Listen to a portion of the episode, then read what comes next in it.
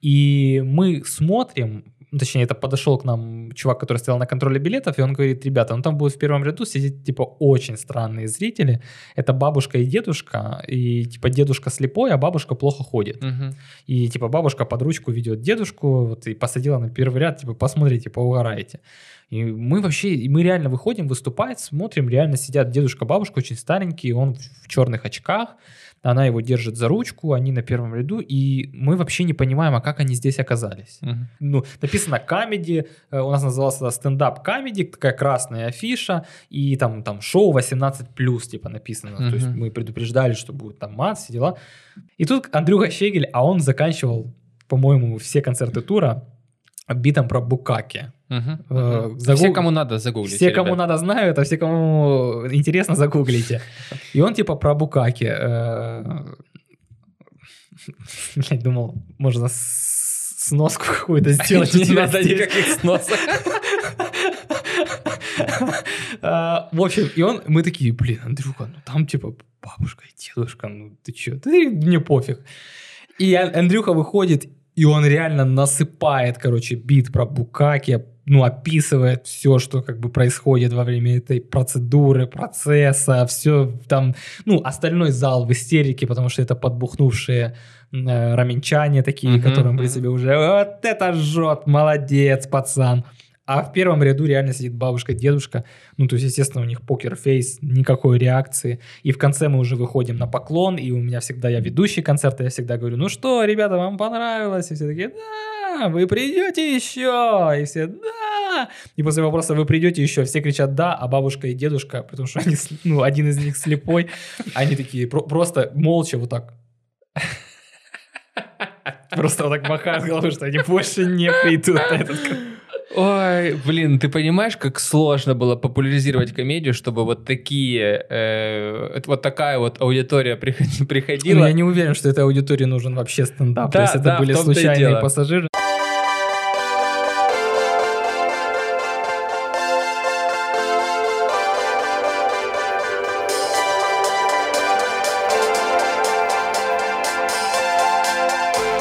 Всем привет, это Чувак Подкаст, меня зовут Витя Чистяков, и сегодня у меня в гостях стендап-комик Феликс Редько. Здравствуйте. Феликс, здорово. Здорово. Э, Мы не будем скрывать, что этот подкаст Да. мы записываем второй, Второй раз, раз. потому что, ребят, я напомню, что я э, придумал эту студию у себя дома, э, в доме не самом хорошем, и в этом доме бывает такое, что выключает свет, и бывает такое, что я не сохраняю аудиодорожку изначально. Вот, вот как это было. Он должен появиться почему-то. Ну, понятно, И потом должен- уже... Ух ты.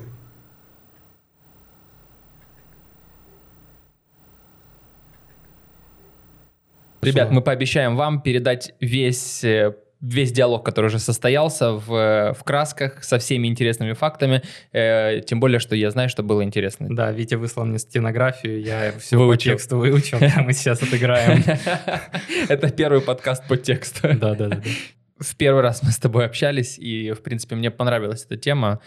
Э, э, Во сколько лет ты начал заниматься привозом артистов, а именно стендап-комиков, в Суммы? В 2014 году, это значит э, 7 лет назад, это значит, ну, где-то на 16-17 лет, вот где-то в этом. Э, Я просто вспоминаю свои 16 лет, свои приоритеты, Мгм. и мне ну, не хотелось заниматься привозом артистов в свой город. Я понимаю, что ты для стендап-комедии в Сумах сделал очень много. По, по сути, единственный, кто открыл Сумам э, стендап-комедию. Ты привозил и Хочу, занимался... чтобы это было на моем надгробии написано. Дав- Давай сначала табличка на доме, пока ограничимся этим. Мне знаешь, что интересно? Прикольно, что появилась возможность э, в твоем лице привозить комиков и окружать себя людьми, которые точно так же горят э, комедией, и ты можешь от них что-то приобретать, знания, опыт и тому подобное. Потому что э, кто-то начал раньше, но опять-таки у некоторых было гораздо больше опыта в написании сценариев, все-таки некоторым Конечно, да. побольше лет, и я думаю, тебе как 16-17-летнему пацану, типа, чуваки, э, ну, рассказывайте, я Но с удовольствием буду момент- впитывать. В какой-то момент я понял, что раз я живу в Сумах, то есть э, я же, получается, очень ограничен действительно в общении с комиками и Мгм. то есть с какими-то опытными людьми в этом плане. А, и, ну, а что мне оставалось делать? Вот я для себя прям это сформули... сформулировал спустя Мгм. год э, занятия организацией, что я занимаюсь организацией как бы не просто для того, чтобы там деньги заработать, потому что все первые концерты, там первые года это были жуткие минуса, жуткие минуса. Если бы не один чувак, который нам помогал, там просто Мгм. у него там компьютерный магазин в Сумах, и он нас увидел, он такой, о, пацаны, прикольно, там, я вам минуса буду покрывать, то я вообще не Прикольно. знаю, где мы деньги брали бы. И для меня это был, ну, где бы я еще пересекся в 16-17 лет там с Никитой Шевчуком, Лешей Ральниковым, там, Колей Зыряновым и так далее, и так далее, там, с Максимом Коновалом, ну, в общем, много кого можно называть. Мгм. Я с ними со всеми познакомился вот там, в Сумах, в 17 лет, когда я их привозил за 3 копейки, и они ночевали все у меня в квартире. И э, по, по истечению, типа, ты сам для себя понимал, что нехватка вот этих открытых микрофонов для того, чтобы тебе развиваться, ты Я должен сам, себе организовать. организовывать их. Ну, по-другому никак не будет. Если не ты, то твоя стендап-комедия... э, Ну, меня никто никуда не стендап-карьера э, уйдет. меня никто никуда тогда не приглашал, там первые там по пару лет. мгм. И поэтому я понимал, что если я хочу выступать, значит, я должен сам себе организовать место, где я буду выступать. Мгм. Мне просто... Как сложно было, допустим, нам в Днепре э, первое время объяснить, что такое стендап, а э, когда вы, я не знаю, в какой-то областной центр едете со стендапом, насколько тяжело было людям объяснить, что такое Чувак, стендап? мы... э, Сумы это вообще не край земли. Мы ездили, мы сделали первый в Украине, чтобы там не говорили менеджеры Натальи Гариповой, экс-менеджеры Натальи Гариповой, э, братья Волковинцевы, чтобы они там не говорили, но мы первые сделали стендап-тур в Украине. Э, Это был тур по Сумской области, это были следующие города. Шостка, Наташа просто не могла тогда еще ну, взяться за эту А планку. мы быстрее начали, быстрее закончили. Не, мы, она, по-моему, быстрее начала тур, но не закончила. А мы типа где-то в середине ее тура начали и закончили. Потому что у нас было пять городов подряд. Это была Шостка, э, Глухов, Конотоп, Ахтырка и Сумы. И это... Золотое кольцо я бы назвал. Ребята, ну то есть, чтобы вы понимали, да, мало того, что это райцентры, так это еще и райцентры самого бедного региона в Украине. Мгм. Потому что Сумская область, самая, если вы когда-нибудь по Сумской области поездите, это кошмар. Там ни дорог, там ну вообще ничего. Инфраструктуры концертной нет от слова совсем. Мгм. То есть это старый ДК. То есть они должны были привыкать вообще к слову комедия. Да, как, ну я не знаю, там люди приходили просто потому, что что-то есть. И то не приходили. То есть там надо было... Мы приезжали в Конотоп, мы когда приехали в Конотоп, у нас было продано билетов, может, в большой зал 700-местный, там какой-то КВРЗ он называется, ДК, КВРЗ. А Конотоп это еще такой город, в котором э, надо «Брат 3» снимать, вот серьезно. Он там везде вот эти, знаешь, обвалившиеся, выцвевшие, м, такие ржавые надписи «Завод Звезда». И там название этого зала ДК КВРЗ.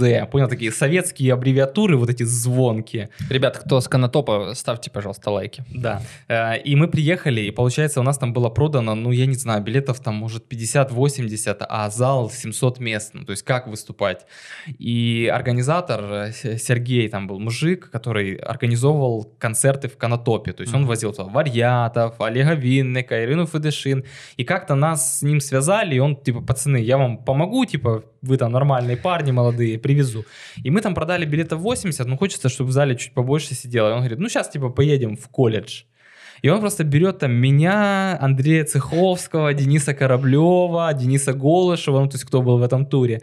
И мы едем просто в колледж, понял, в какой-то колледж Конотопский, там железнодорожный. Нас заводят в аудиторию, где сидят просто пацаны, которым ну реально похер на все уже как будто бы. А, а им пытаются впарить стендап, еще типа, мол, приходите сегодня вечером для студентов, билеты по скидке. И в какой-то момент, ну, мы понимаем, что никто ничего не купит. И это Сергей такой, так, ладно, э, а мы можем раздать билеты бесплатно? Я говорю, ну да, давайте. И мы просто берем вот так билеты пачками, вот так оставляем на партах, типа, берите, кто хочет. И они просто подходят, берут сколько хотят эти- этих билетов в концерт.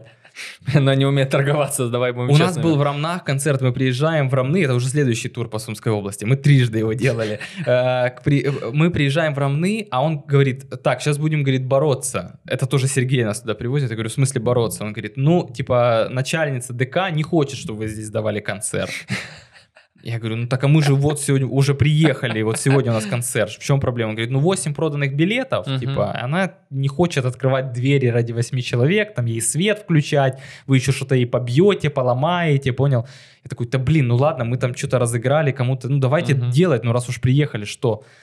Оказывается, она сняла наш баннер, который мы отправили туда.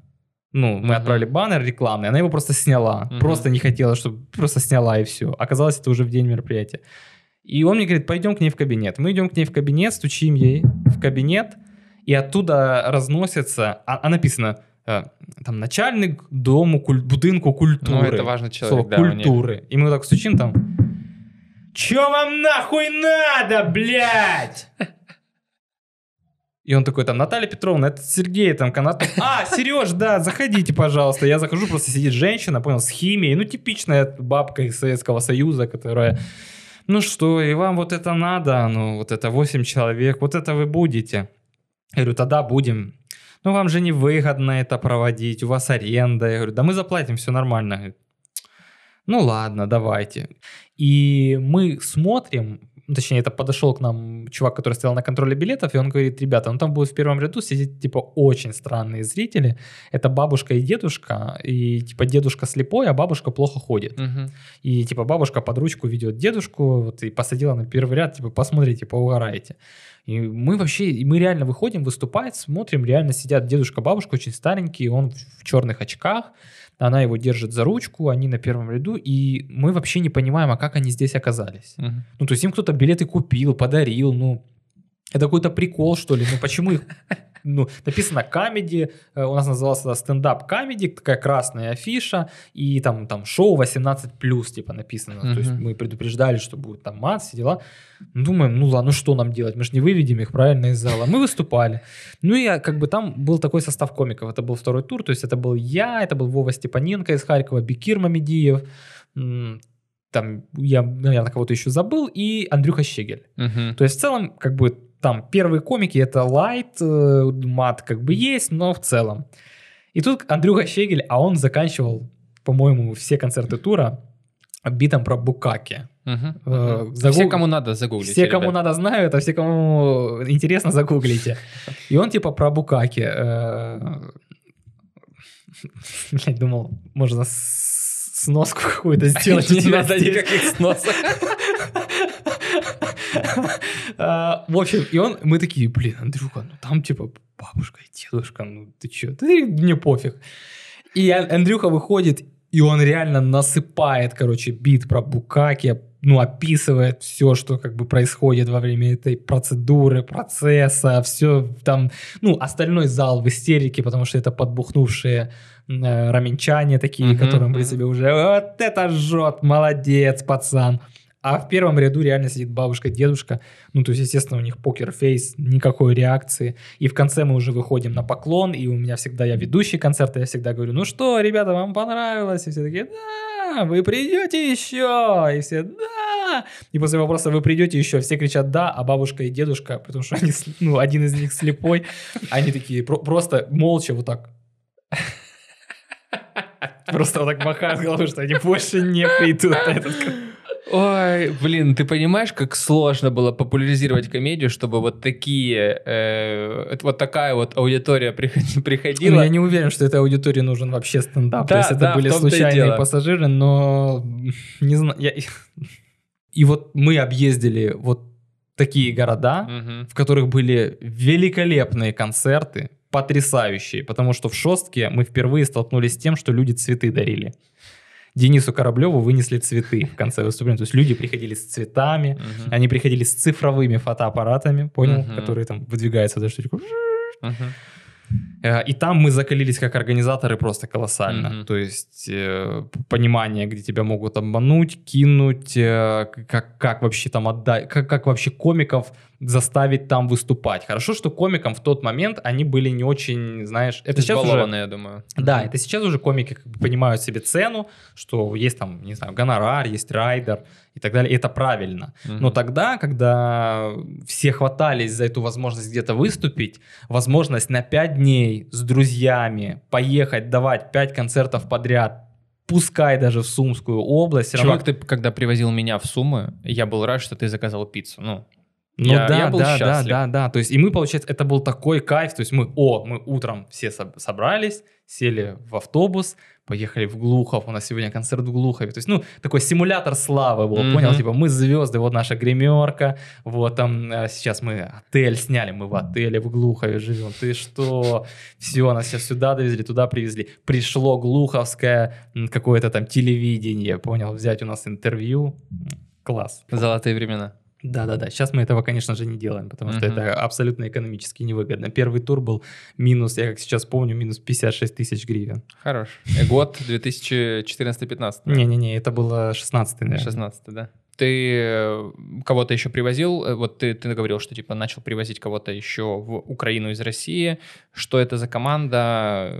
Как Пе- ты первые, первые, ну вот, э, во- возвращаясь к концертам в Сумской области, Мгм. со стороны это выглядит как абсолютная глупость, авантюра и вообще зачем это было нужно.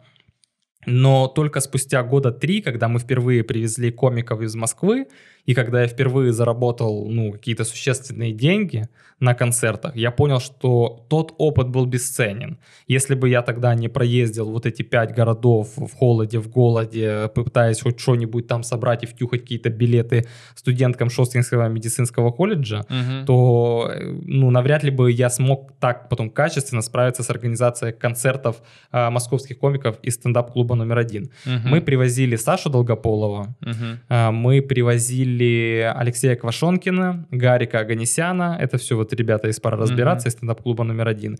И ситуативно мы еще помогали с организацией концертов другим организаторам э, в Харькове. Это был Артур Чапарян, Руслан Халитов, А как у тебя получилось выйти на эту тусовку? Я так понимаю, Мгм. больше не тусовка э, телевизионного стендапа, потому Мгм. что там, я думаю, своих организаторов достаточно, а именно чуваков из стендап-клуб номер один, по сути, тоже чуваков из интернета, которые, у Это- которых начала появляться аудитория, которые, на которых тоже ходят комики. Супер случайность. Мгм. Это супер случайность. Первыми в Украину приехал Кирилл Селегей и Саша Малой вдвоем. Мгм. И их привозил одесский организатор Ярослав Титаренко. И он попросил, говорит, можете в Харькове там просто ну, там, на билетах постоять, встретить, покормить, ну то есть выполнить административные функции. Мы такие, да, давай. А, Мы помогли, сделали, забился полный зал, то есть там был зал где-то человек на 150, билеты выкупились там вообще очень быстро. А, У парней прошел крутой тур, и как будто бы в этот момент, после этого первого концерта, все поняли, что ага, а и, и они поняли, что ага, сюда можно приезжать, здесь Мгм. есть аудитория, здесь нас смотрят, здесь нас любят, здесь на нас купят билеты. И мы поняли, что ага, оказывается, их можно пригласить и привести. Потому что, ну, как-то, знаешь, оно все было в такой атмосфере. Во-первых, там комики, многие, думают, что тут... Они, вот, они делятся на два типа, э, московские комики. А- Один тип думает, что хоть бы что ты тут сделал, заезжал ты в Крым, в Донбасс, и где, и не хоть э, у Путина на день рождения выступай, заеду. Мгм. А второй тип э, комиков, они вообще думают, что сюда невозможно заехать вообще никак, что здесь на Мгм. границе стоят люди с штыками, и если у тебя русский паспорт, то тебя пырнут э, в живот. И оказалось, что нет, оказалось, что не так, оказалось, что просто нужно написать письмо в СБУ. Обычное, обычное письмо. Надо просто написать письмо в СБУ, э, и, и, все, и они могут приехать. Блин, это, это прикол такой, я писал в СБУ письма, ну, то есть заявы.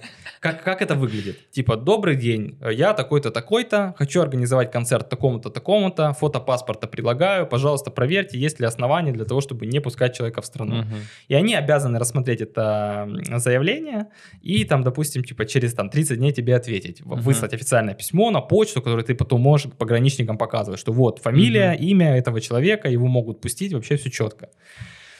И у них же есть вот эти тоже бюрократические тонкости у СБУшников. Мгм. И там, получается, если ты пишешь условно говоря, я сейчас точно не помню, но ты должен писать прохання. То есть, если ты написал прохання, то тебе просто могут перезвонить, сказать, все нормально, вот письмо, гуляй. Мгм. А если ты написал заява, Мгм. допустим, то это типа какой-то другой, процессуаль... э, другой Да, процесс. понимаю, да. Если заява, то это как будто бы они должны рас... То есть заява может быть про террористический акт, подготовку, заява может быть там про покушение на суверенитет государства. И то есть если у него лежит заява, то он не имеет права тебе просто позвонить и выслать письмо. То есть он там Мгм, должен чуть ли с тобой мгм. не встречаться, писать, писать объяснительную, готовить какие-то куски документов. Но я, естественно, первый раз написал заяву случайно. Мне просто звонит чувак, алло, добрый день, да, это Олег, э, СБУ. Ну вот вы написали письмо там по поводу концертов. Я говорю, ну да, ну вот вы написали заява, э, большая просьба, значит, э, не создавайте нам на будущее геморрой, не пишите заява. Все нормально, мы сейчас все отправим, все, можно отпускать комиков, там все нормально. Только большая просьба, дальше не пишите заяву. Понял, понял. Проходит там три месяца, когда мы везем следующего комика, мне опять надо писать это письмо. Я такой, блин, а что нельзя... А я забыл, что нельзя писать, понял? Я не записал себе. Думаю, ну, по-моему, и такой, по-моему, надо писать заява. И пишу ему заява, и мне реально опять этот номер перезванивает, ну, там, через какое-то время. Алло, да, это вы опять... Зачем вы опять написали заяву? Я вас же просил, ну, это большой геморрой для меня. Я такой, слушайте, говорю, я правда, я забываю, говорю, можно я как-то запишу ваш номер, типа, и буду там, ну, писать? Да, запишите. Э, Олег СБУ. У тебя есть да, номер телефона? Ну, Олег СБУ какой-то у меня, я ему с ним в Вайбере списываюсь, я ему уже в Вайбер кидаю эти самые документы, когда мне надо. Ну, и все поняли, что, ага, можно возить комиков, и начался такой сыр-бор э, среди украинских организаторов. Э, все пытались как-то поделить этот рынок. Кто-то там пытался схватить какого-то того комика, того комика. Изначально А в вообще... смысле поделить? Ты, в принципе, просто звонишь, говоришь, ребята, я для вас организовываю концерт, все, я его и Да, да, да, да, привожу». да. Ну как-то что-то пытались придумать, типа какой-то профсоюз, знаешь, что вот вы, типа, вы из Киева, ребята, организаторы, вы в Киеве организуете, а мы из Одессы, мы будем в Одессе организовывать, а мы из Харькова, мы из Харькова, а я из Сум, получается, что вообще на краю, получается, Мгм, этой всей мгм. истории. Это были какие-то вот в чате что-то кто-то там разбирались, как-то пробовали поделить все это дело, ну и случайно получилось, совершенно случайно, что вот я как-то получил Долгополова. Мгм. Звучит так, конечно, красиво. получил Мгм. Долгополова. Ну, как-то так вот оно сложилось, обстоятельства, что я взял концерты в Харькове, в Киеве Долгополова, а, во Львове, делал с человеком из эм, Богдан Слепокура стендап Battle Club. Вот мы совместно с ним делали во Львове. В Одессе делал Кирилл Рад. И в Днепре мы делали совместно с Кириллом Радом, и он еще в Запорожье Кирилл Рад. Ну, главным прокатчиком по Украине были мы. А кто обычно э, разогревает комиков? Ну, типа, как, как Саша. вы пытаетесь найти Сашу себе? Долгополова никто не разогревает. Мгм. Естественно, я очень хотел бы его разогреть, но принципиальная позиция, он сам, полностью Мгм. сам на сцене. Остальных комиков разогревают э, все желающие. Мгм. То есть там вот Леша Квашонки, Гарри Каганесян, у них не было никаких э, ни требований. э, Это все через тебя больше проходило, да? Типа ты искал под них комиков, которые будут Ну, разогревать? Не, ну такого не было. Это было скорее... Ну вот, допустим, когда Лешу Квашонкина мы привозили, я его возил, Мгм. и я же его и и разогревал. А, Допустим, когда это был Гарик Аганесян, то я его возил, я его разогревал, плюс я брал какого-то своего кента-комика из того города, куда мы приезжаем. Мгм. То есть прям какой-то нацеленной работы найти комика, который будет разогревать, ее нет, да и в целом этим комикам не нужен разогрев. Мгм. То есть они не готовы там платить что-то, там, это уже я как организатор там выплачивал ребятам какие-то деньги за разогрев. А им это как бы не нужно. То есть Мгм. если нет разогрева, он сам справится. Вообще не проблема. Мгм. Прикольно. Я думал, что это был какой-то, ну, я не знаю, не райдер, но условие, что типа кого-то из местных, либо наоборот, э, просто какая-то коммуникация, им тоже было интересно пообщаться с украинскими Им, комиками. им вообще, ну, как бы в хорошем смысле по барабану. То есть Мгм. есть кто-то на разогреве, кому-то нужно выступить. Ребята, вообще без проблем, пожалуйста, выступайте. Как бы не, не было обратной стороны медали в том плане, что так, а кто меня разогревает? А ну покажите видео. Так, а ну отсмотрю шутки. Не, это мне не подходит, давай другого. То есть вообще спокойно. Ну, хотите, Мгм. чтобы кто-то разогревал, пожалуйста. Я знаю, были концерты, куда привозили ребята эм, комиков тоже вот из Москвы, и там на разогреве было 500 человек. Ну, я Мгм. понятно, что утрирую. Мгм. По-моему, это был то ли Костя Пушкин, вот Мгм. кто-то, по-моему, Костя Пушкин в Доме кино, что там 4 комика на разогреве или 5. Ну, мне кажется, это даже немножко мешает. Мгм. Ну да, сбивает немного вот, а- основного. Да, это Хедлайнера, вот нужно там пару комиков минут на 10-15, просто для того, чтобы люди привыкли к свету, к звуку, знаешь, чтобы они Мгм. уселись, окончательно выключили свой телефон. То есть, когда ты на разогреве, ты осознанно выполняешь функцию э, такого, типа, знаешь, сигнала, Мгм. как вот на Как телевизоре. три, как, как в театре, просто три звонка. Ну, типа того, да, да, что люди, о, кто- кто-то там разговаривает, все, надо, давай, уже скоро Мгм, выйдет. Вот такое. мгм. Ну, это нормально, это прикольно, потому что э, люди, которые сидят в зале, они, допустим, они же все, очевидно, если концерт в Украине, они украинцы, они живут в этом городе. Мгм. И когда мы спрашиваем, вы что, ходили на стендап, там, знаете что-нибудь, ну, со сцены ведущие спрашивают, там, были на каких-то харьковских вечеринках, киевских, одесских, очень много людей говорят, да мы, ну, типа, не были, мы не знаем, что Мгм. есть стендап, мы никуда не ходили. И очень И- странно, что типа они пришли на человека, который, по сути, для них знаменит через интернет. Да, они его смотрели, они его видели, они на него пришли, а то, что здесь есть какая-то движуха, они и слыхом не слыхивали. И Мгм. получается, когда они видят, что комик выступает, они такие, о, прикольно, где-то там, знаешь, запомнили даже. Это всегда бонус для человека, который выступает на разогреве, 100%. Мгм, Не мгм. говоря уже о том, что этот комик потом может просто пообщаться со своим коллегой, А ты по э, себе- более опытным. Ты как-то по себе чувствовал, что вот эти привозы, это приносит пользу э, стендап-комедии, которая локально находится в городах Украины? Это однозначно приносит э, пользу, Мгм. однозначно Вот как приносит ты говоришь, пользу. собирает аудиторию, которая вообще не знала, что То есть есть тут- стендап-клубы. Тут, тут не нужно утрировать, что к нам приехали эти комики, и все. У Мгм. нас прорвало, люди осведомились, поняли, начали ходить, это повысило вал продажи билетов и так далее. Конечно, нет. Но как одна из составляющих, это полезно. Ну, как человека, который делал концерты в Конотопе. Да, конечно, конечно. То есть, ну, эти люди пришли. А, Это прикольно, это очень крутая аудитория, потому что они, видно, что они все шарят. Мгм. То есть, если ты там делаешь стендап в ресторане, и какой-то мужичок решил там сводить свою барышню куда-то, он такой, о, юмор, для него это представление все равно какого-то комеди-клаба, знаешь, что Мгм. я сейчас приду, закажу себе тарелку с едой, с напитками, и буду типа, кайфовать, сидеть, Мгм. смеяться, будут для меня выступать ребята, то эта аудитория с ней не надо, ей не надо было объяснять, что происходит, ей не надо было объяснять, что такое стендап, как себя здесь вести Мгм. и так далее, и так далее. Понятно, что и в Украине и была такая аудитория, но... Потому что в бы- Украине без какого-либо телевизионного проекта самое важное это наращивать аудиторию, которая будет ходить на вот такие Да, вот, да, а- пускай да. отчетный раз в месяц, но большие концерты в больших залах. То есть, ну, какой-то плюс, скажем так, їсти воно не просе, как говорится, за спиной не носить эти концерты московских комиков. Вред не наносит это точно никому. Мгм. А бонус плюс в виде того, что там какие-то люди, какой-то процент, какое-то небольшое количество людей узнало о том, что есть стендап в Украине, увидела какого-то комика на разогреве, подписалась на него. Ну это же все живой организм, это тусовка. Оно вот так вот должно происходить. Кто-то приехал, сходили на его концерт, какой-то фестиваль, какой-то roast battle, прожарка, какой-то скандал. То есть оно вот все должно быть такое. Нельзя сказать, что нам нужно, чтобы произошло вот это, и тогда украинский стендап вообще вырвется впереди планеты всей. Нет, оно все в комплексе. По должно турам э, по Украине, насколько аудитория, как хорошо встречала чуваков из э, интернета? Это супер. Это, пускай и э, российского я же говорю, интернета. вот история с Сашей Долгополовым, она для нас стала просто, ну, каким-то вот, знаешь, как э, еще одна чакра открылась. То есть, когда мы брали его э, на организацию, это была вообще не коммерческая история. Я думал, что, о, прикольно, Саша Долгополов. У меня будет возможность Мгм. привести его, пообщаться с ним, посмотреть, как он выступает. Мгм. В лучшем случае что-то заработать. Мгм. А потом, когда мы заводим первый концерт в Доме кино на 650 мест э, в продажу, Саша Долгополов просто делает там анонс у себя в Инстаграме. Ребята, я еду в Киев, и билеты продаются до вечера за сутки. 60, э, 650 мест. Мгм. Вообще, ну, ни доллара в рекламу, ничего. Мы, я даже себе афишу не закидывал никуда, там, ни по каким ресурсам по Украине. Просто Саша вышел в эфир, сказал там, будет концерт. Мгм. Мы такие, так, интересно.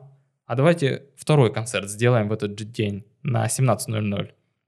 Да, они такие, да, давайте. Мы делаем на 17.00. Два дня, еще 650 мест улетает. Мы заводим Харьков, два концерта по 450 мест. Львов, казалось бы, ну, такой должен был типа, посложнее город, наверное, Мгм. все-таки там не так смотрят русскоязычный контент, и Заво- 500 мест мы продали. Одесса два зала. Днепр полный зал. Запорожье даже там, по-моему, мест 300 продалось. И в конце, когда, я же говорю, вот такая вот котлета, то и- и это, ну, то есть там месяц, когда вот мы завели концерты, и когда мы Сашу отправляем уже Мгм. домой. И вот я начинаю месяц с человеком, который думает, блин, у меня в Чернигове концерт минус 700 гривен. Ладно, сейчас пацанам заплачу что-нибудь, там свадьбу проведу и покрою там наши концерты в. Чернигове, 700 гривен. Жека Попков, конечно, расстроится, наверное, что мало людей, что мало людей. 12 человек к нам пришло в Чернигов. Ничего, ничего, нормально, будем выступать. 12 тоже человек нормально. И заканчиваю я месяц человеком, который просто вот так вот с денежкой стоит, и Саша говорит, спасибо большое, Саша, до, до новых встреч. Он уезжает, и я такой, это я вот ради этого столько в минус сделал концерты, чтобы вот-вот получить вот-вот это, да? Кайф. Я так понимаю, по какому-то договору тебе нельзя разглашать сумму, либо ты сам Не, не нет, сильно нет, хочешь. Нет, нет, нет никакого договора. Просто когда они первый раз ехали, дело в том, что они и сами не рассчитывали, что они могут зараб- ну, столько собрать людей. Мгм. Поэтому они назвали, условно говоря, там э, и- сумму X Мгм. э, гонорара. Да я могу даже, наверное, это назвать. У него уже нет гонораров, он не ездит на гонораре, он ездит только на проценте, что логично, как для такого комика. Там гонорар был там, ты- тысяча-полторы тысячи долларов. Мгм. И вот он дал два концерта в Харькове, два концерта в Киеве, Львов, две Одессы, Днепр, Запорожье, 9 концертов. И он там заработал за 9 концертов, там, условно говоря, там 10 тысяч долларов. Мгм. Ну, понятно, что мы, ну, не прям Саша получил на руки, я Ну, имею понятно. его команда, 10 тысяч долларов, мы им отдали. По ощущениям, ты заработал гораздо больше. Не гораздо больше, но я заработал больше. То есть э, я заработал больше. И, и мне было даже немножко так неудобно. Ну, в плане того, что, блин, наверное, это неправильно, когда организатор зарабатывает больше, чем артист. Но я такой, ну а что? Ну мы же с вами договорились на эту сумму. Ну да. ко, ко мне не было никаких претензий. И то есть все было как бы цивилизованно. Они сами были в шоке. Я же говорю, то есть когда они получили эти деньги, они такие, что, как вообще, мы можем большие залы собирать. Это есть вот история. Саша Долгополов заходит в очередной зал, Мгм. большой какой-то. И с ним девушка его ездила, Лиза, его администратор, менеджер. Мгм. И он говорит ей, говорит, Лиза, Лиза, он так разговаривает, так говорит, Лиза, а почему, говорит, мы раньше не делали концерты в таких залах больших? И она говорит, Саш, ну потому что ты сказал, что мы не соберем такие залы. И он такой, «А, только поэтому, да? Ну, он в шоке был. И все, ну понятно, что в следующий раз, когда мы его уже привозили, это было, они толковые ребята, они тоже умеют считать, они понимают, что я заработал много, они уже работали со мной на проценте. И даже на проценте все равно были хорошие деньги. Мгм. Это вот история, которую я тебе рассказывал, вот этих вто- второго приезда Саши, Мгм. как раз перед карантином, когда я просто прошелся Да, по... да, да, да, когда ты чуть ли... по лезвию ножа. В общем, какая Мгм. была история? История была следующая, что мы как только провели первый его концерт, первый концертный тур, мы сразу же сказали, что, ребят, ну что, может, весной приедете, давайте еще сделаем, на вас придут еще люди. И они такие, ну да, давайте, давайте обсуждать. И мы как бы планировали этот большой тур, а потом случился вот эта вот история, что на него написали заявление В России, да, Э, когда да, он типа касательно- эмигрировал. Не эмигрировал, просто уехал касательно нарушения, э, там, за- то, что он задел чувства верующих. Мгм. И он уехал в Израиль для того, чтобы там не, не было никакого дела в России. Мгм. Он уехал в Израиль, и они, э, и они поехали выступать по Европе. Он выступал в Израиле, а потом они поехали выступать по Европе, Вена, Берлин, Париж. И мы говорим, ну вот давайте и к нам заедете. И им, видимо, было не очень интересно заезжать на большой тур в Украину, поскольку они уже планировали ехать в Америку летом. О, И как-то нам вот совсем случайно мы говорим, «Ну, давайте хотя бы в Киеве, давайте хотя бы в Киеве один концерт, чтобы не туром, просто при- прилетите, улетите. И они такие, ну ладно, в Киеве давайте. Мы завели концерт в Киеве, вообще полный зал, полная продажа. Мы сразу говорим, второй заводим? Да, заводим. Мы заводим второй концерт, все продается. И они уже сами пишут, они должны были прилетать 9 марта, и они говорят, слушайте, а мы можем 8 приехать, э, там, может, еще какой-то концерт? Мы такие, да, конечно, давайте. Мы сделали им 8 марта концерт. И получалось, что 8 они прилетают, дают 8 концерт, 9 два концерта, и 10 марта они уезж- э, улетают из Борисполя в Тель-Авив. Мгм. 10 марта у них собеседование в посольстве США на получение визы. И они там уже забукили э, билеты. Короче, они купили билеты в Майами или в Лос-Анджелес. Они уже забронировали там Они ква- были уже там, короче. квартиру на три месяца. То есть все вообще вот, у вот они уже с сумками. И с Борисполя они через два дня в Мгм. Америке. И мы провели эти все... кон- А, а дело в том, что вот как раз начинается вся история с коронавирусом. Мгм.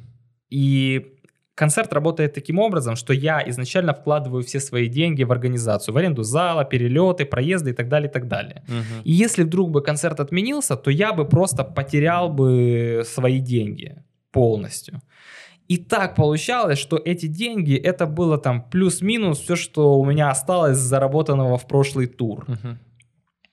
И я супер на измене, потому что я понимаю, что сейчас с дня на день вводят карантин, и если я не успеваю, то перед карантином я остаюсь просто с голой жопой. Мгм. Вообще ничего не будет. И мы вот прям успеваем провести эти концерты. Мгм. 10 числа мы в аэропорту. Их не выпускают в Израиль. А из-за чего? Они были в Вене до этого, а у Израиля есть список стран, в которых, если ты был, Мгм. то тебе надо просидеть 14 день- дней О, блин, мгм. И у них как бы вот, они их не выпускают, им говорят, вас просто не выпустят из самолета. И у них там все вещи, у них там собеседование в посольстве, Мгм. у них уже билеты забронированы в Америку, все куплено. Они не понимают, что делать, у них истерика, паника, мы там, ребята, давайте вы в Украине останетесь, они говорят, мы не хотим. В общем, в результате все, слава богу, нормально сложилось, они улетели в Вену, там потусовались, и, как я дальше понял, все-таки улетели в Россию, сейчас они в России. Мгм.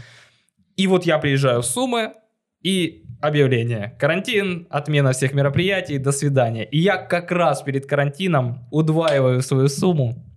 И я такой, ну, ребята, давайте на карантин, так на карантин. Слава богу, все. И я сидел спокойно себе на жопе месяца три, пока была активная фаза карантина. Вообще ни про что не переживал. У меня была подушка.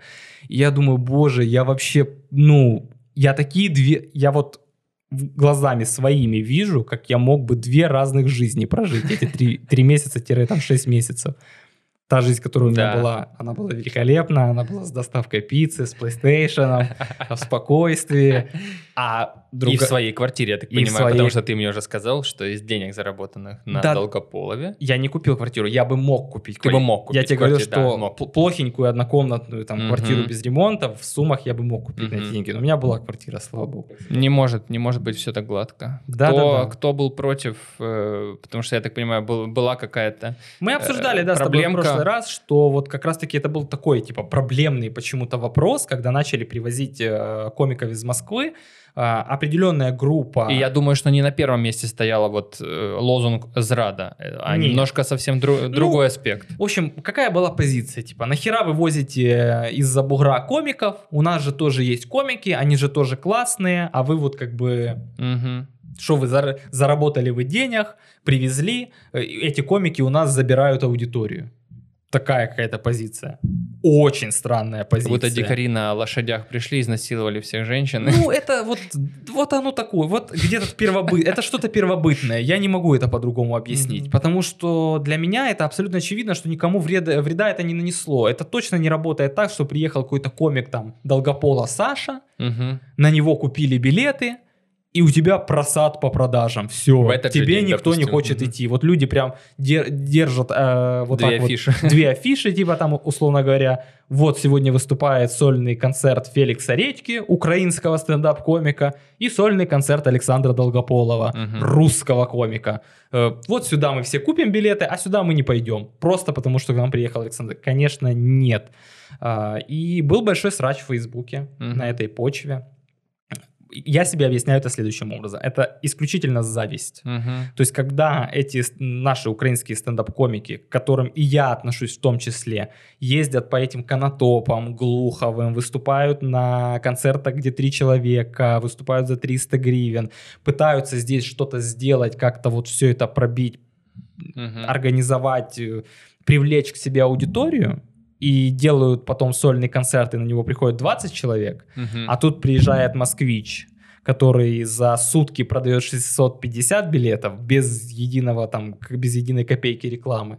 И без эфиров даже у себя. Ну, конечно, это вызывает э, какую-то зависть, это какие-то вызывают неприятные чувства и ощущения. Но тут же надо немножко включать какие-то части мозга, пытаться в себе задавить вот этого австралопитека какого-то тупорылого и Мгм. понять, что это не взаимосвязанные вещи. Мгм. Ну, конкурируй, создай свой контент.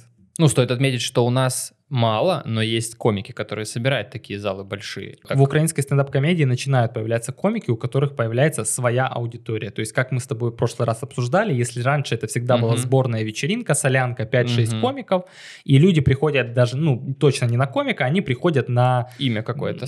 Допустим, The Stand Up. Ну, Зап- да. допустим, за Они стендап- знают, что они дают какой-то уровень юмора, и вот А они чаще готовы. всего даже не на Stand Up, а чаще всего, как организатор я тебе скажу, люди приходят э, в место, ну, допустим, они ходят в это место, в бар, им там нравится.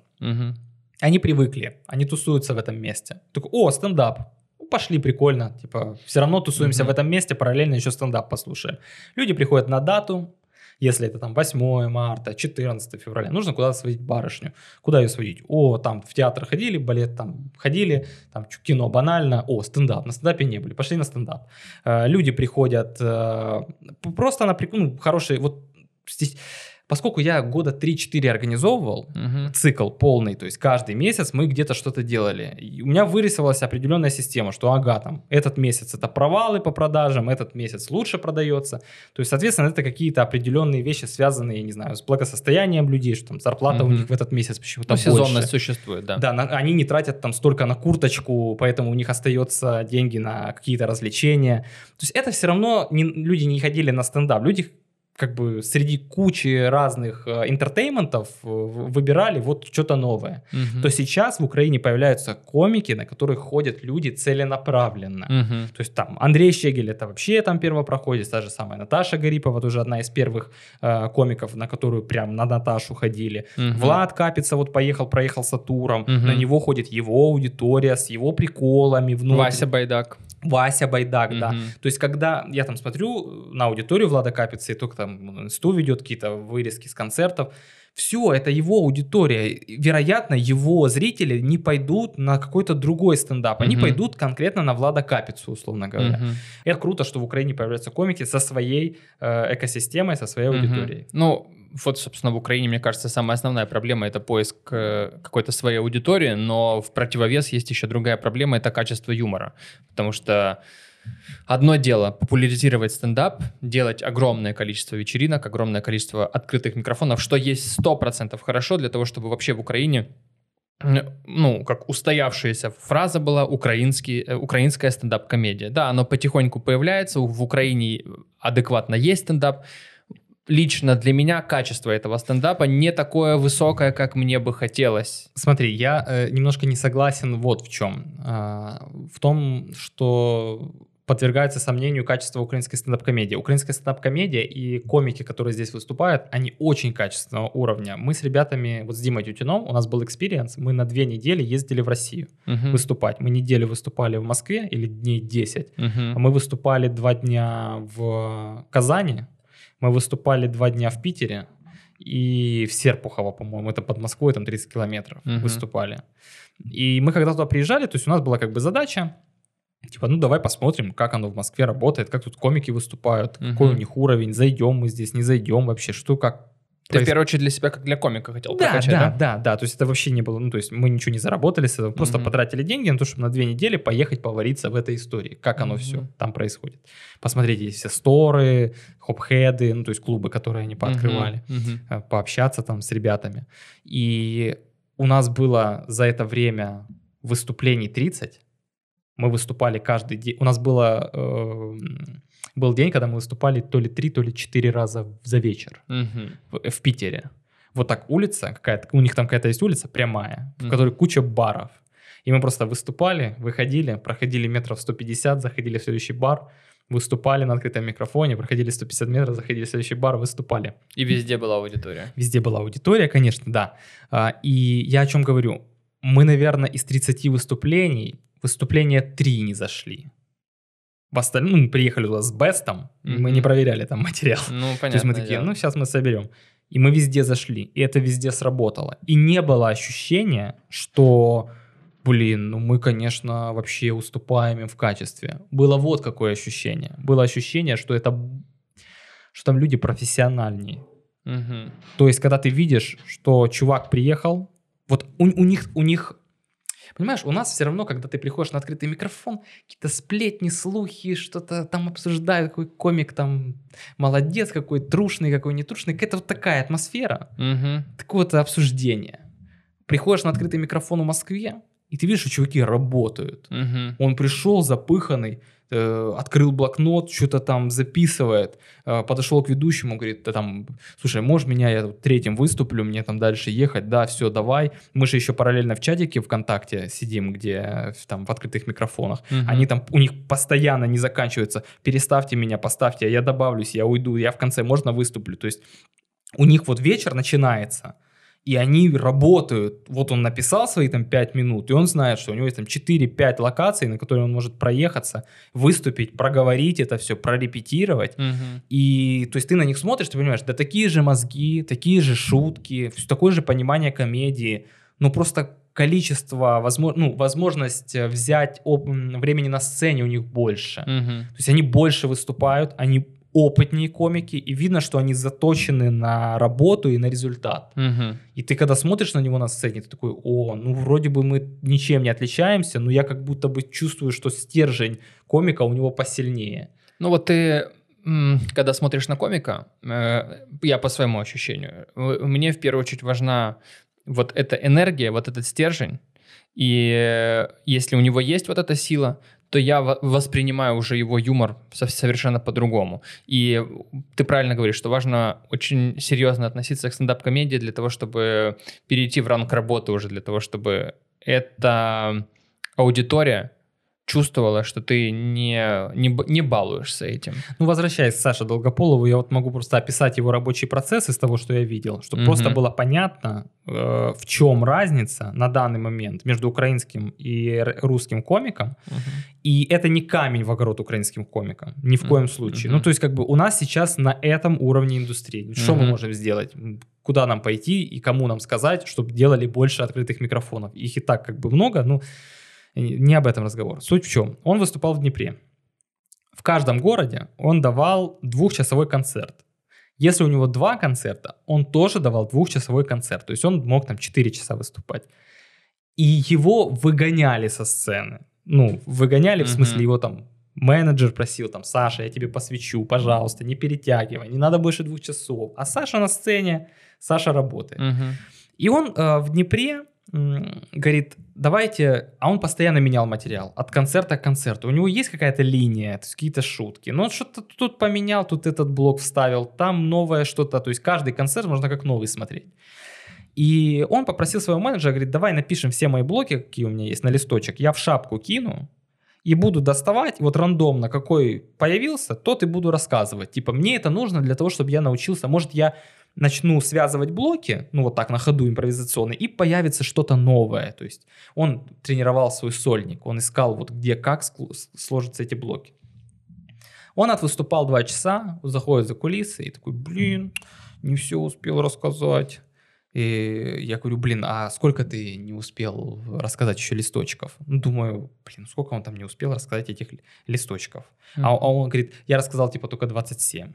Я рассказал только 27 блоков, типа маловато, не все успел. Думаю, сколько он еще не успел? Ну, наверное, там может 6-8, да, там, Мгм. сколько, еще там может полчаса материала у него есть. Такой, ну, у меня вообще 69 листочков было, не, не успел все рассказать. Я говорю, сколько, подожди, говорю, стоп. Я говорю, сколько у тебя материала? Он говорит, ну, там часа 4 таких, что можно работать, еще там часа 3, ну, это вообще мусор такой. Я говорю, подожди, у тебя 7 часов материала, и ты вот, ну, готовишь их к сольнику, то есть ищешь, что убрать, что это. Он говорит, ну да. Говорю, подожди, а сколько раз ты за год выступил с сольным концертом, вот этим, который ты катаешь? Он говорит, ну я выступил там 98 раз, к концу года там по графику планирую 113. Э, ну, была бы возможность, я бы еще, говорит, катал. Вот сколько было бы городов, столько бы я ездил и выступал бы. И я думаю, чувак написал 7 часов материала, у него было уже 98 раз, он обкатал этот материал, он еще обкатает двадцатку, и он потом это снимет. Я свой сольный концерт обкатал три раза. То есть первый, второй и третий я снимал его. Мгм. О чем может быть разговор? Вот поэтому и разница в качестве. Мгм. Когда мы приехали туда на открытый микрофон в Москве, мы выступали на открытом микрофоне, и он говорит, я поехал типа в какой-то бар, он выступил на открытом, и говорит, я поехал в какой-то бар. Мы говорим, ну все, давай. А мы, получается, выступили и налегке пошли тоже в свой бар выступать. Мы доходим, а там уже выступает Долгополов. То есть он выступил с нами, поехал в какой-то свой бар, выступил, и пока мы дошли до того бара, который у нас второй в списке, он уже приехал туда выступать как в третий. Мгм. Вот п- почему. Ну, стоит отметить, что был э, такой достаточно серьезный срач, когда приезжал Усович и выступал с, э, по-моему, 35-40 минут. Ну, то это есть- ж не только в Украине, это Ну срач. да. Я, ну, Да. я Дудя, когда смотрел, я так понял, что это везде такая. Ну, это Усович. Да. А что? Ну, на него, наверное, не ради этого ходит. Блин, ну вот это проблема поиска своей аудитории, потому что, как мне кажется, ты один из немногих, ну, я думаю, что есть еще пару человек, у которых есть своя аудитория как минимум в YouTube, потому что тех людей, которые ты привозил, они популярны за счет э, каких-то э, YouTube-проектов, Да. куда они выкладывали свои, свои монологи, они участвовали в каких-то просто YouTube-шоу, какие-то проекты, благодаря которым люди узнали о них. И, по сути, у тебя, мы, я думаю, так плавненько сейчас перейдем, история о своей аудитории — это время, умноженное на качество. И у тебя, ну, я не знаю, в какой-то момент э, выстрелил YouTube-канал, где Мгм. ты, как Феликс Редько, подписан на Феликс Редько, начал выкладывать юмористический контент, э, совершенно не, не про стендап. Но, тем не менее, у тебя благодаря э, Почечуну, этому персонажу, который э, фейковый депутат, которого ты придумал, появилась аудитория, на которую ты уже потом начал присылать туда, э, выкладывать какие-то стендап-монологи для того, чтобы просто в Инстаграме, либо где-то в Ютубе в сообществе скинул клич, сказал, типа, у меня концерт, и конкретно люди приходят на тебя. То есть, в принципе, любой комик стремится к этому. У тебя сейчас ты чувствуешь, что вот эта аудитория от э, твоего канала э, с Почечуном помогла тебе привести аудиторию, если ты постишь э, афишу? Сто процентов. Ну, то, что людей теперь на концерты приходит больше, чем раньше, это очевидно, потому что до этого я тоже прокатывал какие-то свои сольные выступления, Мгм. и они собирали, ну, в Киеве, я помню, было куплено билета 3, там в суммах понятно, что как бы там друзья какие-то, родственники, это было там билетов 30, Мгм. Харьков это билетов там 10-12, Одесса там билетов 8. Ну, то есть моя узнаваемость, она была вообще, ну, не минусовая, но это ноль. Это Мгм. можно считать ноль. Ну, Того, и как- тебе получалось продавать билеты только через локальных, э, Ну, через локальные стендап-клубы, что-то. Это было, это, да, это было какой-то, это всегда было в минус, это всегда было на вот какую-то случайную аудиторию, там какой-то друг в Одессе живет, купил Мгм, билет, там какие-то запостили мои там товарищи через локального организатора, что будет мероприятие, кто-то просто в это заведение любит ходить, Мгм. а я в этот вечер там выступаю. То есть, ну, э, понятно, что ни- никто на меня прям целенаправленно не ходил. А после того, как э, появился проект Анатолий Почечун, и я поехал в декабре в тур по, пяти, э, по шести городам Ивано-Франковска, Львов, Одесса, Харьков, Сумы, Киев, Мгм. это был по моим меркам, это был супер скачок. А, Если в Ивано-Франковске все-таки на меня собирал организатор своих местных людей Ивано-Франковских, то там Львов это было 30 билетов, а, Киев 80, а, Одесса 60-70, Мгм. а, Харьков 60-70, а, Сумы 140 мест. Неплохо. Это гораздо, это очень много, как для меня в тот момент.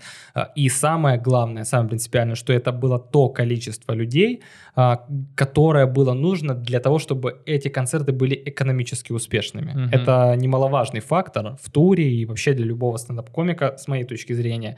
Это не просто прокатиться, а ощутить, что ты с этого получил ну, фидбэк не только от зрителя, но и Еще денежный. выгоду, да? Да, потому что а, для чего ты тогда это делаешь? Если ты не сможешь зарабатывать со своих концертов, ну, ты не сможешь уделять время своей стендап-комедии. Мгм. Тебе же придется где-то эти деньги зарабатывать. Пойдешь там, я не знаю, там, альтернативные пути заработка, сценарий писать или свадьбы вести. А это то, наоборот, от чего большинство комиков хочет отойти. Ты вот э, поиск своей аудитории, насколько тяжело, то есть э, это огромное количество раз ты будешь ходить по открытым микрофонам, но опять-таки ты будешь собирать тогда только в своем городе. Я не верю в то, что можно собрать аудиторию исключительно путем э, живых выступлений. Ты думаешь? Ну, есть же примеры. Ну кто? Андрей Ну, Щегель? Я думаю, да, Щегель. Но это все равно, пример. если бы он не выкладывал что-то в интернет, у него Типа все равно... в Ютубе какая-то аудитория все равно. Конечно, конечно. Вот если, ну, допустим, просто зайдите, пропишите Андрей Щегель сольные концерты и посмотрите, сколько просмотров на его сольных концертах. Мгм. То есть, ну, это Но он такая- все равно к тем же первым концертам Он все к- равно пришел. Он, естественно, комик, который... за- э, тот комик, который получил свою аудиторию в большей мере благодаря живым выступлениям, чем кто-либо, Мгм. Но если бы он только выступал и вообще никуда ничего не выкладывал, не записывал свои сольные концерты, никуда-то их там не раскидывал, они не расшаривались, не перекидывались, то ну, это бы не сработало. То есть тут важна была синергия. Да, он не появлялся в каких-то побочных проектах, да, он не ходил на телевизор, но тем не менее, какой-то контент он делал и выкладывал его. Мгм. Я не верю, что можно просто ходить по открытым микрофонам, по концертам, выступать, выступать и собрать себе... Ну, опять же, что считать аудиторией? Да, наверное, залы там по 50, по 60 человек ты соберешь, но ты потратишь на это больше времени, чем ты создашь какой-то контент, который стрельнет, и вот твоя аудитория, она уже здесь. А, От, э, мы выложили, по-моему, в ноябре первый ролик с Почищуном, в декабре я уже поехал в тур, два месяца. То есть в октябре я поехал бы в тур, я собрал бы ноль человек везде, я выложил ролик, они стрельнули, через два месяца у меня везде плюс 50 человек. Ну, есть же такой прямой пример, это чуваки стендап-клуб номер один. Кто-то из них был в телеке, кого-то из них не было, но чуваки благодаря э, интернету стали популярными, да. и благодаря этому у них Пора появляется разбираться, аудитория. Самый Да. комик, вот Да. стендап-комики у них передача. То есть у них это уже Почему, способ- почему не взять этот пример? У нас он есть.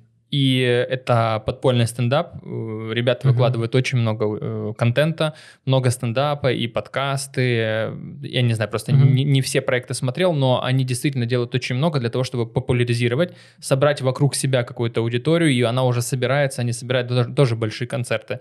Э, И у них уже вы, выпущено, там, я не знаю, с десяток, наверное, этих э, сольных концертов. Но таких, как, допустим, Вася Байдак, который прикольной идеей собирает Октябрьский э, большой зал, да, там идея, что он хочет выйти в ноль себестоимость, но Мгм. сам факт, что э, инфоповод и такое количество людей сможет на него прийти и захочет. Мне кажется, это круто вот так вот собирать свою аудиторию. Ну да, ну все равно Вася Байдак э, не существует исключительно в разрезе живых выступлений.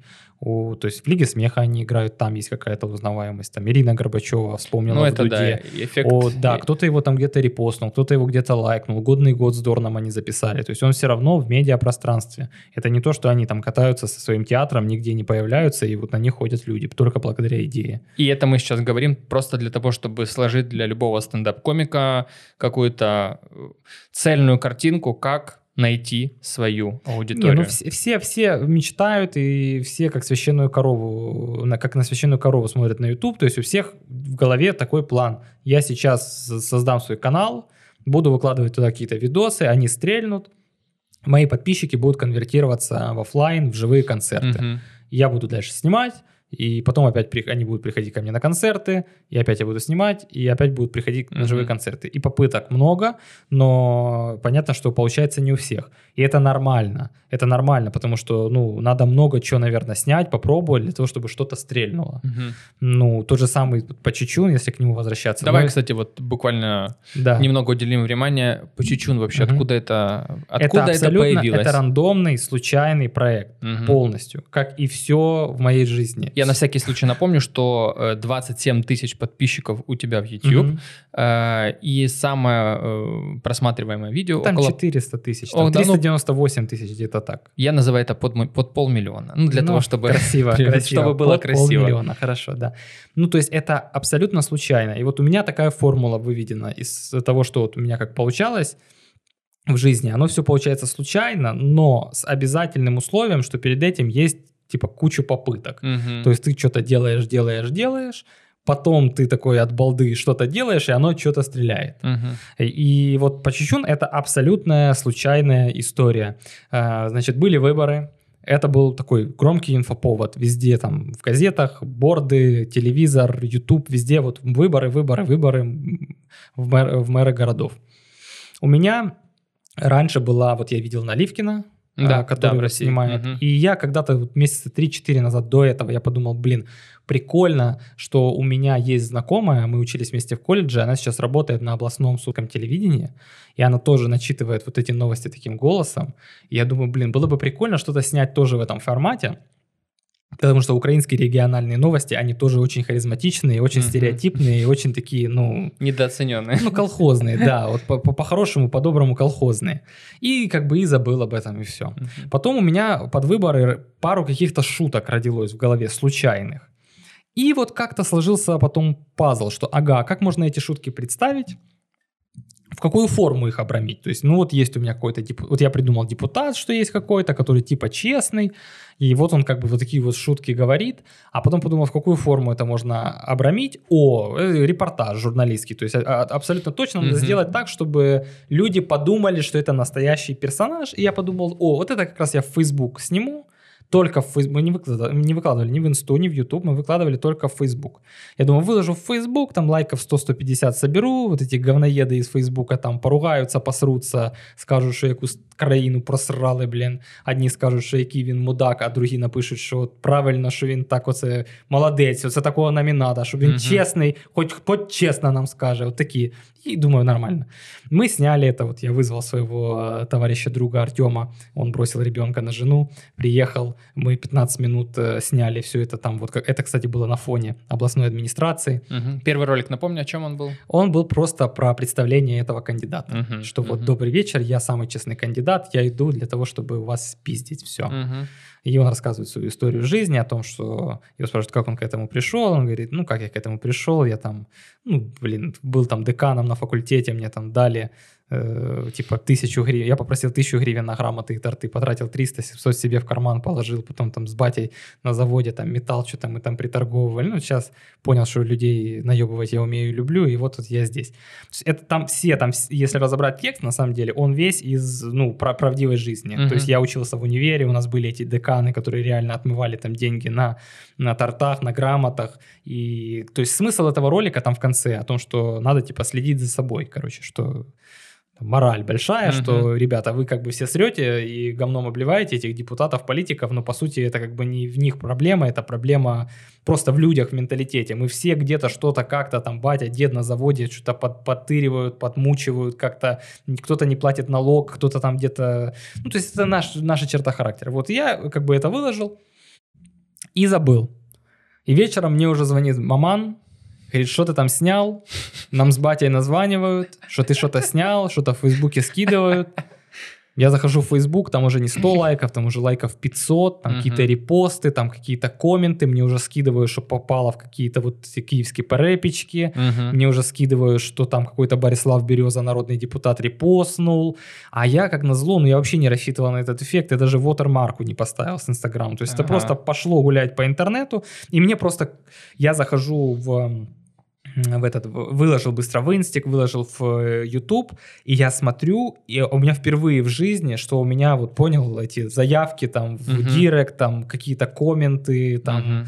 э, что-то подписки, вот просто не останавливаются, просто вот так вот жух-жух-жух. То есть у меня было 1200 подписчиков, у меня сейчас там 6,5, и это в основном вот за те первые там две недели. Мгм. Невероятный прирост э, аудитории, Э, там все пишут, все скидывают, все звонят, там, спасибо, красавчик, молодец, там. И мы тогда подумали, что ага, прикольно, значит, надо еще попробовать снять в таком же стиле.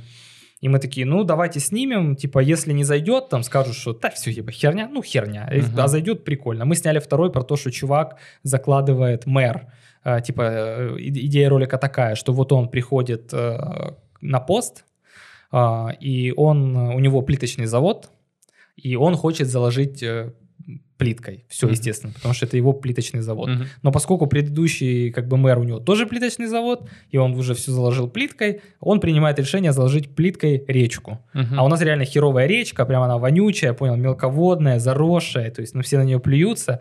И мы реально залезли в эту речку, понял, спустились с набережной, короче, взяли, нашли, э, нам друг привез реальные, пли- реальную плитку, мы ее Мгм. таскали, и мы прям плиткой там со строителями в этой реке, в грязюке, понял, закладывали эту плитку. Этот ролик тоже зашел.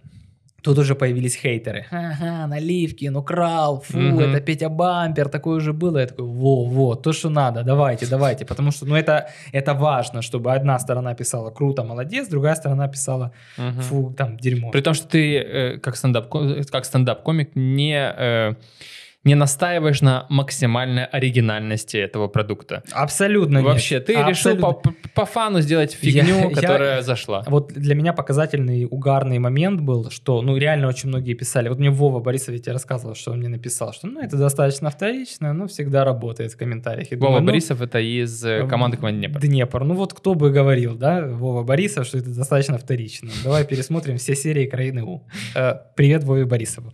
Э, Вот. И там писали, что Бампер, вот Петя Бампер, у него тоже был какой-то Мгм. ролик предвыборный про честного кандидата. Мгм, мгм.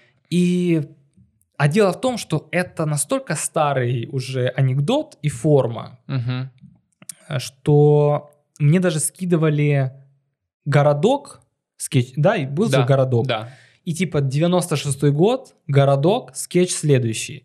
Выходит чувак, новый русский в малиновом пиджаке, флаг, тумба, типа он представляет себя как кандидата, сидят люди в зале, и он говорит там, типа, ребята, я вот буду баллотироваться от вашего округа, я вам честно скажу, я пришел, короче, чтобы с братками порешать, чтобы там это отмыть, чтобы вот тут э, там какой-то мандат э, получить, неприкосновенность, бла-бла-бла, поняли, я вообще вас буду всех, короче, тут иметь. И сидят, типа, вдвоем в зале мужики, слушают его и говорят, о, за этого буду голосовать. Блин, что за этого? Ну, это хоть честно говорит. То есть вот эта сформулированная шутка о том, Мгм. что есть некий депутат, который говорит, что будет делать всем плохо, и люди за Мгм. него голосуют, потому что он хоть один честный, но это уже такое мировое достояние комедии, я бы так сказал. И, дру- и оно перерождается там с интервалом в 5 лет под выборы, просто в разной форме. Ну вот мы сделали это в этой форме. Мгм. Меня не особо, если честно, волнует то, что это там вторично, или то, что это типа у кого-то позаимствовано.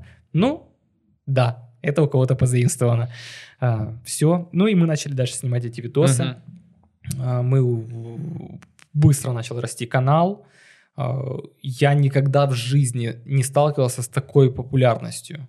А Если в других городах понятно, что ну, это ситуативное узнавание, вот мы в Межигорье ездили, э, мы были в Межигорье, Знаешь, как будто бы поклониться и по чечун ехал к иконе. это и был выпуск. У нас был выпуск, что вот типа Почечун едет на переаттестацию, переквалификацию, типа, понял? Посмотреть, как реально надо воровать. И мы с ним, ну, типа, мы реально ехали в Межигорье просто потусоваться, и, типа, о, можно же снять как раз. И мы э, стоим что-то, и просто мужик проходит, и у него видно те- теги в голове, понял? Он такой, о, вот это ты, этот, э, Сумы, вот этот мэр, да, вот этот, о, смотрим, ждем новые ролики, все, и пошел как бы дальше. А в Сумах, ну, поскольку это локальный региональный продукт, почему он еще так сработал? Мгм. Потому что это близко и понятно всем. В каждом городе сидит такой мэр, у которого плиточный завод, и, то есть люди прям пишут, ой, у нас в Черкасах плиточный завод, и у нас в Харькове, и у нас там, та- и у нас, а у нас тоже мэр, и у нас. И у меня куча была отметок там, типа, типичный Ивано-Франкивск, типичный Черневцы, типичный Нежин. То есть это все ушло в народ, потому что люди там выкладывали, о, смотрите, у нас тоже такой был, вот я бы за него проголосовал. В суммах кошмар. У Мгм. меня было, наверное, дней 14, 15, 20. Я в какой-то момент решил посчитать, сколько будет дней подряд, когда я просто выйду на улицу и меня узнают. То есть меня узнавали там, ну, типа, я собаку выгуливаю, там наши собаки обнюхиваются, они такие, о, это вы там снимаете, да, Мгм. все. Я там на пробежку утром, чувак там просто, о, наш мэр идет, там э, чувак пиццу приносил. Я, я, я обалдел, когда я заказал пиццу, и я просто открываю, э, расскажу, откровенный подкаст. Я люблю употреблять каннабис. И я, короче, покурил шмали и заказал пиццу. И рабо- Мгм. работает схема следующим образом. У меня по- погашен свет, Мгм. э, то есть я открываю дверь, а все оплачено по карте, чтобы не- минимальный контакт. Я протягиваю руку, забираю пиццу и закрываю дверь за собой. И все. Ну, чтобы зачем мне палиться? И тут, короче, э, заказал я пиццу, сижу, звонок, как бы стук в дверь, я открываю дверь, думаю, сейчас все по отработанной схеме, рука, пицца и это. И тип такой, господин Почечун, а ми вам їсти принесли. Я такой, бля. Ну, нельзя уже вытянуть руку? Я говорю, да-да, спасибо, спасибо, здравствуйте. Ой, а можно з вами фотографию зробити? Мгм. Я такой думаю, ну, блядь, ну, не очень как-то хочется в таком виде, если честно. Ну, шаг, ну, ну, блин, ну, красные, красные глаза, сейчас ну, еще ему надо пройти сюда, ну, как бы, ну, ну, ладно, хер с ним. Ну, как бы включил свет, открыл дверь, сфоткались, пошел. Я такой, так, ладно, хорошо, Саша, ты теперь дальше, ты забираешь пиццы. Вот. А потом, ну, но самая моя любимая история, это когда мне сделали скидку в эпицентре. О, Мы приехали кайф. в эпицентр, мы делали ремонт э, с тестем, и мне нужен был ламинат. Мне нужен был ламинат, и я говорю, мне, пожалуйста, вот типа 10 пачек вот этого ламината. Мгм. И тип типа такой, да-да-да, поднимает голову и такой тоже, а это вот это вы про мэра ролик, вот это вы про мэра ролик, да, снимаете, да? Я говорю, ну типа да. Блин, мы всем отделом вас вообще так четко. Можно я позову? Мы с- можно сфоткаться? с вами?» Я говорю, ну типа да, да, конечно. И уже мой тесть стоит, он такой, короче, такой типа, да, мой зять.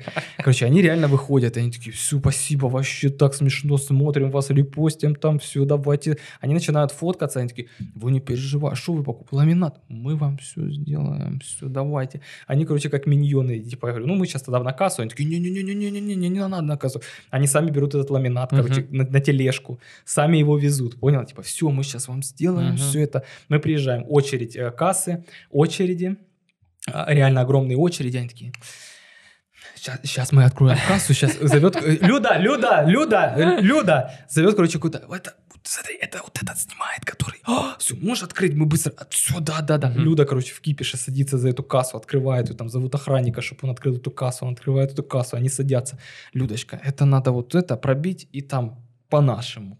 Понимаешь, да? Мгм. Она такая, да, да, да. Мой тесть уже вообще просто расцвел. Ну, я тоже думаю, ну, нихера себе, класс, блин. Вот это, вот это профит реальный. Типа, возьму, ламинат куплю дешевле. Ну, насколько бы там ни было. И мне, короче, пробивают, пробивают, пробивают, пробивают этот ламинат. И она такая, давай карточку. А у них, видимо, какие-то карточки, ну, для своих, типа, чтобы Мгм. пробивать и скидки делать. И он дает карточку, она пикает эту карточку, поднимает на нее глаза и такая, Коля, не можем. Ну, видимо, не, акц- не акцизный какой-то товар или что-то. И он поднимает уже голову на меня с таким, знаешь, ну, виноватым видом, типа, типа такой, «Да, ну, не получилось, извините, пожалуйста, все, удачи вам, хорошее очень видео, это я вас смотрю в Фейсбуке, до свидания, все, и, и, и пошел, короче, понял, и пошел. Я думаю, это квинтэссенция популярности, понимаешь, вот это вот. Я вот. согласен, что не у каждого будет такая возможность сделать таким, такой проект супер популярным. И здесь стоит вопрос, типа, собирал ты аудиторию, собирал не особо хотя этого. Это не был продуманный план, что такой, так, Мгм. сейчас на повестке дня выборы, какой Да, нужен персонаж, да, да, о, да. был Петя Бампер, такой это за- чистая случайность, такое Такое редко бывает. заходило, вот есть Наливкин, это можно в такую форму, сейчас вот мы выложим, так, ага, надо вот, куда бы нам продвинуть, надо найти каких-то лидеров мнений, через которых мы это... Нет, это было у нас не на одном ролике, ну, по-моему, какой-то один ролик я тысячу гривен на YouTube про контекстную рекламу вложил. Мгм. В остальном это не, это все органический прирост, мгм. абсолютно. всё И вот ты выстраивал вот рост подписчиков шоу, я подумал, что типа 100% Феликс как стендап-комик воспользуется этим, будет бросать туда свои стендап-монологи. И ты его что сделал? Ты его убил. Убил, Объясни, убил. почему? Почему? Ну, почти убил, я так понимаю. Там откры- Мгм. открытый финал там было, как в Открытый бригаде. финал, Выстрел да. был э, Да, уже да, в, в темноте.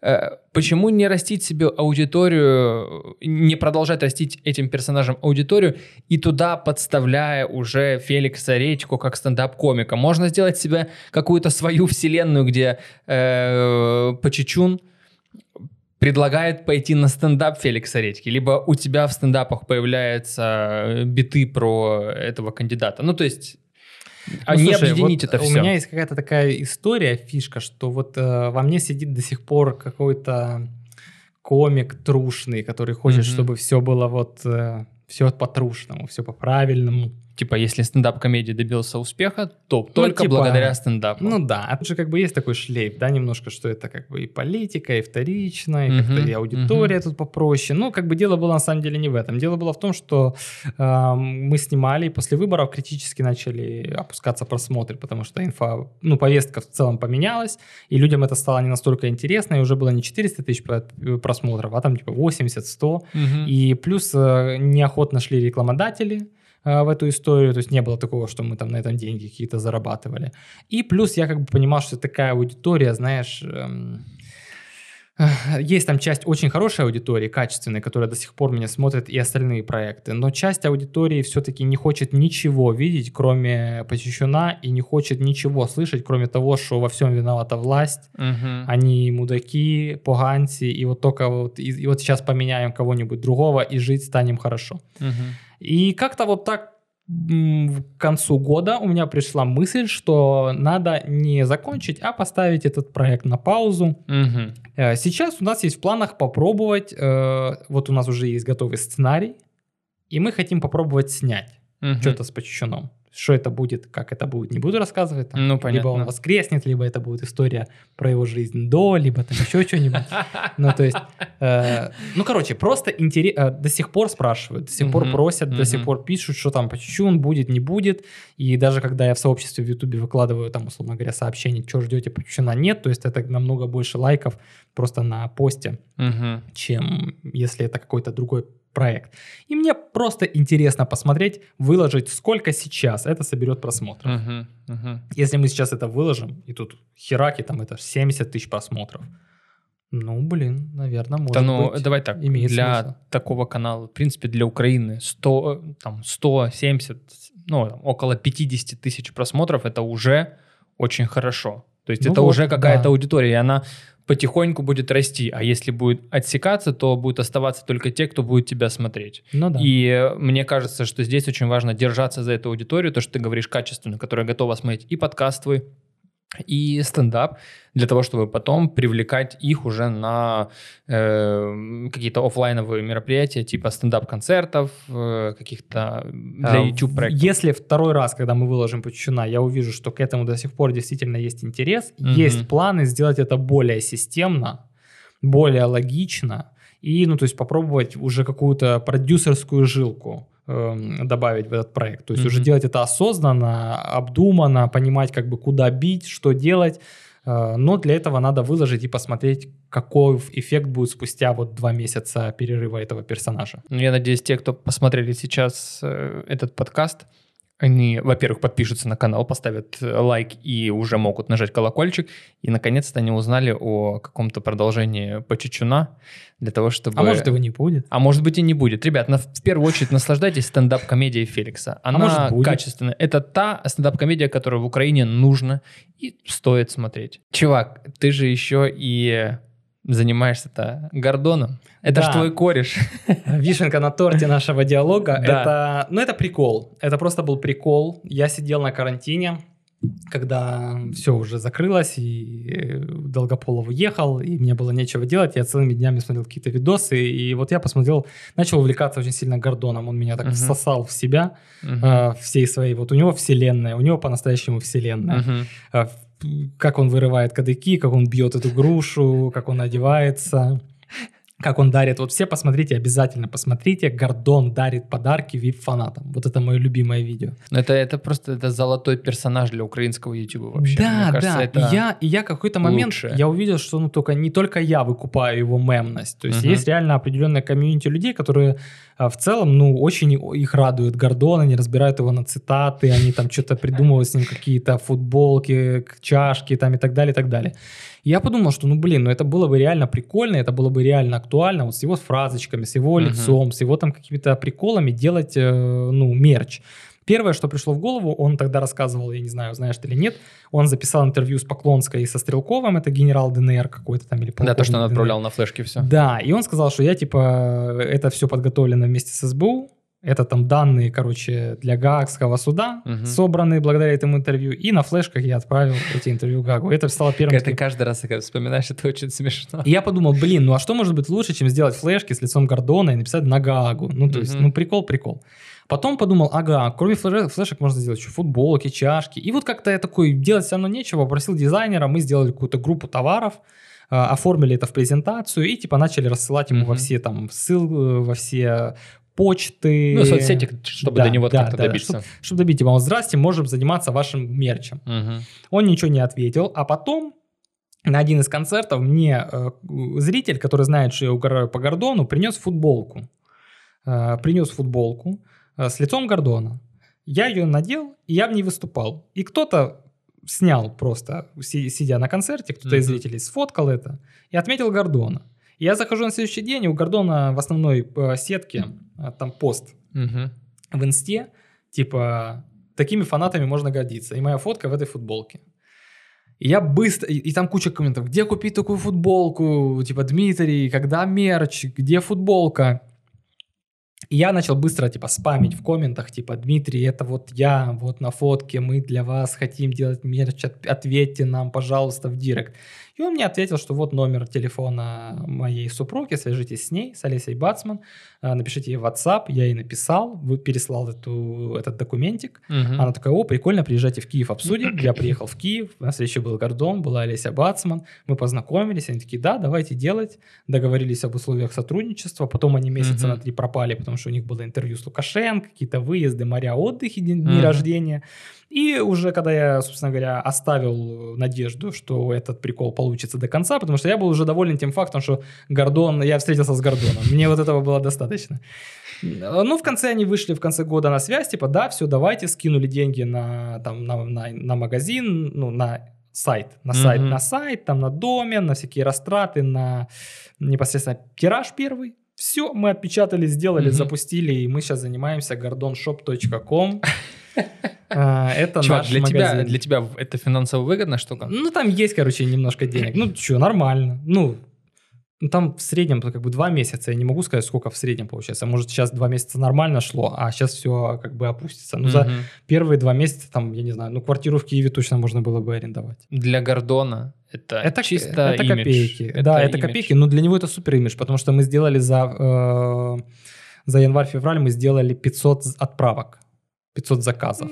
То есть это не то, что прям космос, Мгм. ну, там, с учетом того, что там в каждом заказе по несколько вещей, где-то там, там люди фоткаются, типа, в спортзале занимаются в этой футболке, там, детей надевают в эту футболку, там, дни Мгм. рождения празднуют в этих футболках, там, какие-то корпоративы там заказывают люди, у нас корпоратив, там, ну, ну, 10-20 футболок, Мгм. там, с Гордоном. То есть они все это выкладывают. Для него это имиджевая история, понимаешь? То есть он Мгм. постоянно на виду у людей, там, в А он Инстаграме. планировал с этого как-то заработать?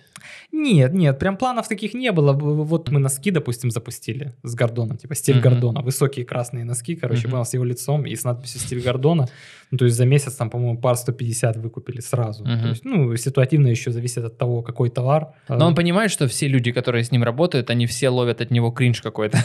То есть он не понимает... кринж, кайф. А, Он ну наш всё, краш. всё, всё, я понял, краш, да. Да не, ну слушай, да все угорают, ну все по-хорошему, по-доброму Да-да. угорают. То есть даже когда мы сайт разрабатывали, то есть на этапе создания сайта, там, дизайна, одежды, то есть э, все, у всех одна и та же формулировка всегда, типа, блин, чувак, вот это прикол.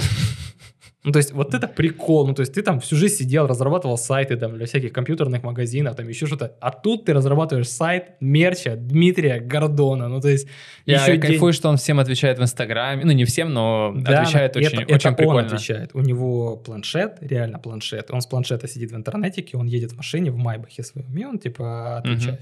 И, то, и прикольно, что они э, сам, сам Гордон выкупает, э, ну, все выкупает. Потому что когда была история с Бараком Обамой, Мгм. когда он это ляпнул, другой бы как себя повел? Он бы сказал, так, все, нигде там не шутите об этом, не говорите, что там, что вы меня стебете, там, Мгм. блин, там бла-бла-бла.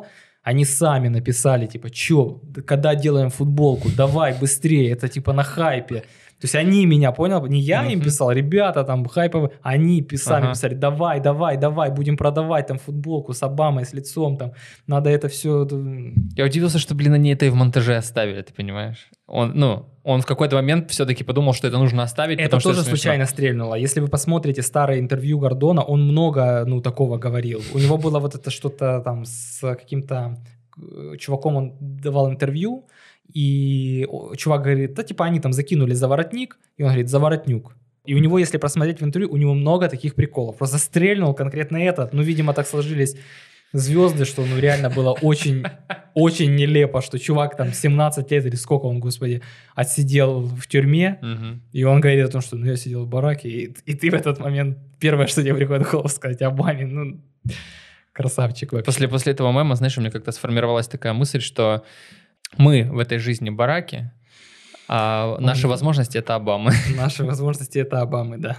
К сожалению, они иногда не сходятся. Да, но потом совпадает. Когда, когда, но когда совпадает, это ураган.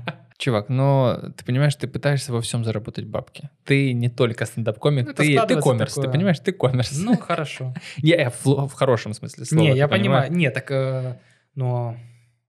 Слушай, ну я, я же рассказывал, что вот когда мы делали эти концерты, там, туры по Мгм. Сумской области, насколько мы влетали, и, ну, я достаточно, ну, это пафосно будет сказано, потому что мне всего 23, типа, в своей жизни делал в минуса. Мгм. Ну, блин, ну это нормальная составляющая процесса. Я просто понял в какой-то момент, что э, вокруг меня уже те люди, когда ты там студент, ты можешь сказать, братан, давай за идею, там, Мгм. будет круто, время проведем.